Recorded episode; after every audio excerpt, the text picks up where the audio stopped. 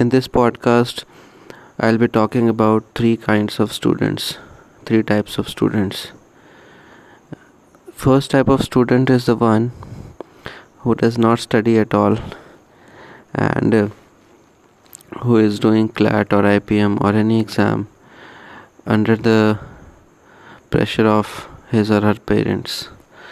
A second type of students are the ones who try to study, but fail to do so because of a certain reasons. I mean, it's not their fault कि उनके number नहीं आ रहे. They are studying hard but कुछ हल्का सा correction करने से वो बहुत अच्छा कर सकते हैं. पर वो चीज़ वो पकड़ नहीं पा रहे, वो क्या है? वो एक चीज़. Third type of students are those who are following all the rules everything schedule follow कर रहे हैं रूटीन से पढ़ते हैं रूटीन से सोते हैं no social media distraction nothing सिर्फ़ एक गोल है एग्ज़ाम क्लियर करना बीट क्लैट आईपीएम और कैट उनके मार्क्स में भी अच्छे आ रहे हैं कंटिन्यूसली अच्छे आ रहे हैं और अभी के लिए unless something unexpected happens on the D day वो अपने डेस्टिनेशन कॉलेज जा रहे हैं. So I will talking about second type of students third वाले का खुद की गलती है और वो कभी सुधरेंगे नहीं। तो उनको मैं इग्नोर कर रहा हूँ। एंड फ़र्स्ट वाले को अभी के लिए मोटिवेशन की ज़रूरत नहीं है क्योंकि वो ऑलरेडी मेहनत कर रहे हैं और जब मॉक्स में नंबर आते हैं, जब आप मेहनत करते हो एंड आपको अकॉर्डिंगली नंबर आ रहे होते हैं तो आप ऑलरेडी मोटिवेटेड होते हो एंड अपना पुराना टारगेट बीट करने की कोशिश करते हो। So today in the morning मुझे एक मैसेज आया। सर, मुझे सिर्फ़ 55 मार्क्स आ रहे हैं, बहुत डीमोटिवेटेड फील कर रहा हूँ। अब उस लड़के ने मुझे ये नहीं बताया कि लगातार पाँच मॉक्स से इतने मार्क्स आ रहे हैं, कि सिर्फ़ एक मॉक में इतने आगे मैं परेशान हो गया। या फर्दर डिटेल्स उसने दी नहीं, क्योंकि मैंने आगे से बात नहीं करी। सपोज़ आपके मार्क्स सेवेंटीज़ और एटीज़ को टच कर चुके हैं एंड अचानक से एक मॉक में नंबर कम हो जाता है। तो उसके कारण टेंशन लेते हैं तो आप समझदार इंसान नहीं है, क्योंकि एक मॉक में नंबर अचानक से नीचे चले जाना डज़ नॉट मीन कि आपकी प्रिपरेशन ख़राब हो गई है। बहुत सारे फैक्टर्स होते हैं अपार्ट फ्रॉम स्टडीज़ जो कि आपके मॉक स्कोर्स आपके एग्ज़ाम वाले दिन आपको बहुत ज़्यादा इफ़ेक्ट करने वाले हैं। इसलिए मैं कभी भी टॉप जो भी मॉक के टॉपर्स होते हैं सो कॉल टॉपर्स अगर आप बोल सकते हो, ठीक है? ज़रूरी नहीं उनका भी सिलेक्शन हो जाए। क्योंकि मेरे दोस्त बहुत सारे थे जो आईटी में मुझसे मॉक्स में अच्छे नंबर लाते थे वंसल क्लासेस में लेकिन उनका सिलेक्शन नहीं हुआ। आ, क्योंकि एग्ज़ाम वाले दिन अगर आप हल्का भी पैनिक करते हो ना एक सिली मिस्टेक से आपका पूरा पेपर ख़राब हो सकता है। मैंने कैट वाले दिन 2017 में मेरे लीस्ट परसेंटाइल आए थे और एक्सक्यूज़ नहीं है, मैं आपको फैक्ट बता रहा हूँ, हुआ क्या था कि सिग्नेचर कराना एक्चुअली पेपर से पहले उनको टाइम दिया जाता है सिग्नेचर करवाने का, पर वो इन्विजिलेटर बीच में आया और साइन कराने लगा और मेरा बिल्कुल पज़ल का एंड पॉइंट आ गया था मतलब सब कुछ स्टोरी क्रिएट हो गई थी लॉजिकल रीजनिंग का पज़ल था। हल्का सा डिस्टर्ब हुआ, मुझे वो पज़ल वापस सोचना पड़ा और मेरे पाँच मिनट लग गए। और वो पाँच मिनट इतना प्रेशर डालता है ना दिमाग पे कि यार ये पाँच मिनट में मुझे एक्स्ट्रा लग गई, ये हो गया, वो हो गया। और मेंटली जब आप नर्वस हो जाते हो ना तो पेपर ऑटोमेटिक ख़राब हो जाता है, क्योंकि ये बोर्ड्स का पेपर नहीं है कि आपके पास रिलैक्स होके एक घंटा रिवीजन का भी बच जाएगा। यहाँ एक सेकंड गया तो गया, ठीक है? एक गलत ओएमआर भरा तो गया। तो इसीलिए कॉम्पिटिटिव एग्ज़ाम में कुछ भी श्योरिटी नहीं होती फाइनल डे पे।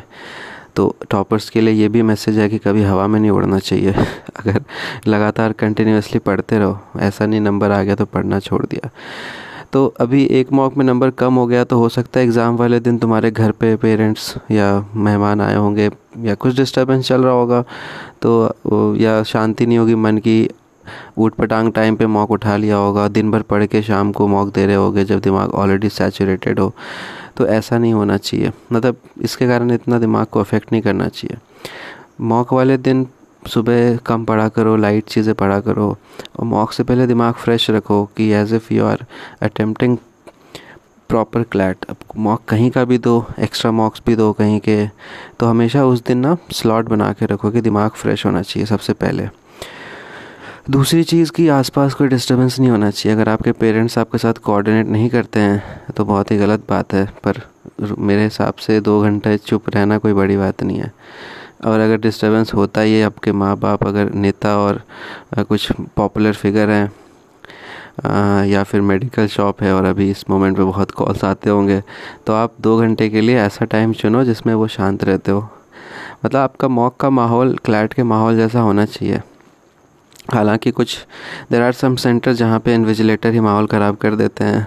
ठीक है तो वो तो रेयर केसेस हैं, उसके बारे में ज़्यादा नहीं सोचते, पर मॉक वाले दिन आप in due to these reasons अगर आपके नंबर कम हो रहे हैं तो फालतू चीज़ है परेशान नहीं होना चाहिए। और अगर आप ये सब भी नहीं है और एक्चुअली में नंबर कम हो गए, हो सकता है पेपर टफ हो। हो सकता है किसी गलत क्वेश्चन को आपने अप्रोच कर लिया हो तो पूरा पेपर ख़राब हो गया। इजी क्वेश्चन मिस हो गए, कुछ भी हो सकता है। तो एक मौक के कारण खुद को इतना अफेक्ट नहीं करना चाहिए। अगर तुम रिलीजियसली मेरी कही हुई हर बात, पंकज सर की कही हुई हर बात या किसी भी सर की मैम की कही हुई बात मान रहे हो और शेड्यूल फॉलो कर रहे हो तो फिर मेरे हिसाब से दिक्कत नहीं आनी चाहिए। कंसेप्ट सारे क्लियर हो चुके हैं क्लासेस में।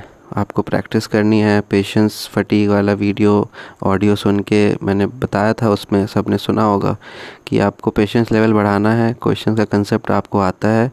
बस ये कोशिश करना है कि दिमाग सैचुरेट जल्दी ना हो जाए, दो घंटे से पहले। और इस प्रैक्टिस को एक दिन में नहीं होगा पेशेंस फटीक को हटाने के लिए भी पेशेंस चाहिए। एक दो हफ़्ते तक आप करोगे तो आप फील करोगे धीरे धीरे अभी एक स्टूडेंट का मुझे मैसेज आया, सर, मैं ये चीज़ प्रैक्टिस कर रही हूँ और मेरा दिमाग एक घंटे दस मिनट से ज़्यादा नहीं चला। ठीक है मतलब दिमाग मेरा रुक गया। अब सोचो, यही चीज़ मॉक में होता है तो बच्चा अच्छा परफॉर्म कर सकता है कंसेप्ट उसको सब आते हैं।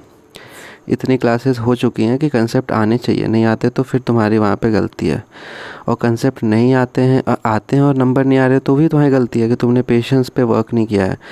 और मैंने गाइड कर दिया है, बहुत जगह ये सब चीज़ें नहीं बताते हैं। ठीक है। जब मैंने बता दिया उस पर काम तो करो। मैं खुद उसका मरीज़ रहा हूँ ना तो मुझे पता है ना, मैंने आज तक ठीक नहीं किया उस चीज़ को।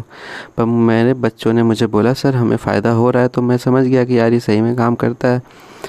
समझ आ रहा है ना? मुझे पता है कि मैं गिलोय पीऊँगा, ये पीऊँगा, कड़वा लगता है तो फ़ायदा करेगा। पर वही है कि कड़वा लगता है, मैं पीऊँ ही ना तो फिर फ़ायदा कैसे करेगा? तो मैं अपने बारे में बात कर रहा हूँ। तो तुम्हें जब मैंने बोल दिया है कि फ़ायदा करेगा, सारे बच्चों पे कर रहा है, जो ट्राई कर रहे हैं, तुम फॉलो ही नहीं करोगे तो नंबर कहाँ से बढ़ेगा? फिर रोने का कोई मतलब नहीं है ना? और मुझे नहीं लगता कि ये पेपर ऐसा है मतलब आईआईटी का पेपर अलग होता है कैट का पेपर अलग होता है, ये पेपर अलग होता है। इसमें आपका रीडिंग रीडिंग और पेशेंस चेक होता है। आईआईटी के पेपर में इंटेलिजेंस चेक होता है। ठीक है कैट के पेपर में इंटेलिजेंस चेक होता है। यहाँ पे आपका पेशेंस चेक होता है। अब आपको सीआर का कंसेप्ट अगर पता है, ठीक है लीगल के चार चैप्टर्स पता हैं। और लीगल भी सी आर जैसा ही है कुछ। तो सी आर आपको आता है आर सी आपको आ जाएगा अपने आप। तो इसमें दिक्कत की बात ही क्या है, एक चैप्टर आपको स्ट्रॉन्ग करना है। वो नहीं कर पा रहे हो कंसेप्ट में कुछ दिक्कत है तो बताओ। इतनी क्लासेस लगा दी, कुछ और लगवा दूँगा। या किसी दूसरे बैच में अटेंड कर लो। और जा अगर कोई दूसरे जगह से आपने पढ़ा है, मैं मेनली बोल सा स्टूडेंट्स का बता सकता हूँ ज़्यादा, क्योंकि वो मुझसे पढ़े हैं पूरे साल। जो नए ज्वाइन किए हैं, वो भी कहीं ना कहीं पढ़े हो। तो कंसेप्ट तो आना चाहिए ना। प्रैक्टिस और पेशेंस लेवल बढ़ाना है नंबर अपने आप बढ़ेंगे। अब ऐसे पैनिक करोगे नंबर नहीं आ रहे सर तो क्या करें? कुछ बच्चे हिंदी मीडियम से मतलब हिंदी वाले जोन से आए थे तो उन्होंने इंग्लिश पे वर्क करने के लिए मैंने बोला था उनको ग्रामर करो पहले से एक्स्ट्रा मेहनत करो, क्योंकि कोचिंग्स में जनरली एक लेवल के ऊपर से पढ़ाया जाता है। अब उस, उससे पहले का लेवल नहीं पता तो सफिशिएंट टाइम था अभी तक इंग्लिश सुधारने का। अब नहीं सुधारा तो गलती तुम्हारी है। मैंने गाइड कर दिया था, मैंने सीनियर से बात करा दी थी जिन्होंने खुद से करा है इंग्लिश ठीक। तो कुछ एफ़र्ट तुम्हारे तरफ़ से आने चाहिए उन एरियाज़ में जो कि कराना एक तरीके से पॉसिबल नहीं है। गाइड कर सकते हैं हम। ये उन बच्चों के लिए जिनकी इंग्लिश बहुत ज़्यादा वीक है। जिनकी इंग्लिश ऑलरेडी अच्छी है तुम खुद सोचो ना कि नंबर क्यों नहीं आ रहे तुम्हारे। पेशेंस नहीं है ऑब्वियसली ठीक है? और कंसेप्ट कंसेप्ट में कुछ ज़्यादा है नहीं कि पूरा आ, साल पढ़ाना पड़े। दो तीन महीने में कंसेप्ट क्लियर हो जाते हैं। समझ आ रहा है? तो मॉक के स्कोर्स को ज़्यादा दिल पे नहीं लेते है ना? अगर लगातार कम आ रहे हैं तो टेंशन की बात है। एक दो में कम आ गए तो टेंशन नहीं लेना चाहिए। भूल जाओ, उसकी गलतियाँ चेक करो, कहाँ पे गलती करी एंड फिर आगे मूव करो, ठीक है? एंड कोई भी दिक्कत हो तो मुझसे बात कर सकते हो। मैं एक दिन में रिप्लाई नहीं करता हूँ तो मुझे दोबारा पिंग कर दिया करो। मैं बिज़ी रहता हूँ और भी कामों में, पर ऐसा नहीं है कि मैं रिप्लाई नहीं करता, ठीक है? मैं हर एक बच्चे का रिप्लाई कर देता हूँ, लेकिन पिंग कर दिया करो। प्यासे को कुएँ के पास आना होता है, मैं मिस हो जाते हैं एक दो बच्चे तो मैसेज कर दिया करो। ठीक है? I hope this will help and unless you start practicing the patience test फ़ायदा नहीं होगा। जो मिड एवरेज में स्कोर कर रहे हो ना, उन बच्चों के लिए मेनली ये मैसेज है पेशेंस टेस्ट नॉलेज सबका लगभग बराबर ही है। पेशेंस लेवल की जिनमें कमी है, उनके नंबर कम आएँगे। जिनमें पेशेंस लेवल अच्छा है जो ज़्यादा टेंशन नहीं लेते कि अगर क्लैट नहीं हुआ तो क्या होगा? वो ऑटोमेटिकली अच्छा स्कोर करेंगे। क्लैट नहीं भी हुआ तो बहुत कुछ कर सकते हो, ठीक है? पहली बात तो ये दिमाग से निकाल दो, क्लैट नहीं हुआ तो क्या होगा? ठीक है ना? मैं दो बार ड्रॉप कर रहा हूँ फिर एक बार ड्रॉप कर रहा हूँ, कुछ ऐसा कुछ नहीं होता। पाँच साल बाद खुद लगेगा कि कुछ नहीं था ये सब मतलब ऑब्वियसली एन जाने से बेटर मतलब इनिशियल प्लेसमेंट अच्छा लगेगा, पर बाद में कोई भी दूसरा एग्ज़ाम निकाल के अच्छा कर सकता है। मैं खुद का एग्ज़ाम्पल बहुत सारे मेरे दोस्त हैं, जिन्होंने आईटी नहीं निकाली, पर मुझसे अच्छा कर रहे हैं आज लाइफ में। अब अच्छे की डेफिनेशन भी अलग अलग होती है वैसे। कोई किसी चीज़ में खुश है, कोई किसी चीज़ में खुश है। मैं पैसे वाइज की बात कर रहा था वैसे सेटिस्फेक्शन वाइज की बात नहीं कर रहा था। तो एक क्लैट की वजह से इतना टेंशन नहीं लोगे। अगर तुम एग्ज़ाम में ज़्यादा टेंशन लेते हो ना तो अच्छा पेपर भी ख़राब कर दोगे। मेरे एक स्टूडेंट है जो मॉक से पहले रोने रो रही थी कि आज मॉक है। इतना टेंशन नहीं लिया जाता है मॉक वाले दिन, ठीक है? बिना क्लैट करे भी बहुत लोग आगे लाइफ में अच्छे लॉयर्स बन जाते हैं, ठीक है? लिस्ट लॉयर्स की खोल के देख लो। ठीक है, ये चीज़ मैं इसलिए नहीं बता रहा कि चिल हो जाओ कि एन नहीं करना। ऑब्वियसली एन जाना बेस्ट है आईआईटी जाना बेस्ट है। अब आईआईटी से जो मैं प्लेसमेंट लिया था, मैं प्राइवेट कॉलेज से लेता तो मैं दो पोस्ट नीचे प्लेसमेंट होती, मेरी सीधे आधी सैलरी होती। लेकिन वही है कि प्राइवेट वाले भी बाद में गेट या कुछ और एग्ज़ाम निकाल के बराबरी पे आ जाते हैं, आगे भी निकल जाते हैं। तो क्लैट का इतना भी टेंशन मत लो कि पेपर ही ख़राब कर दो सोच सोच के, ठीक है? तो थोड़ा लाइट रहा करो, मेहनत करो, जैसा बोला गया है, और टेंशन मत लो। और मेहनत नहीं कर रहे हो, चोरी कर रहे हो फॉलो नहीं हो रहा रूल घर में प्यार का अफेयर है, ये सब चक्कर चल रहे हैं तो फिर तो भूल जाओ, ठीक है? चलो भाई सो जाता हूँ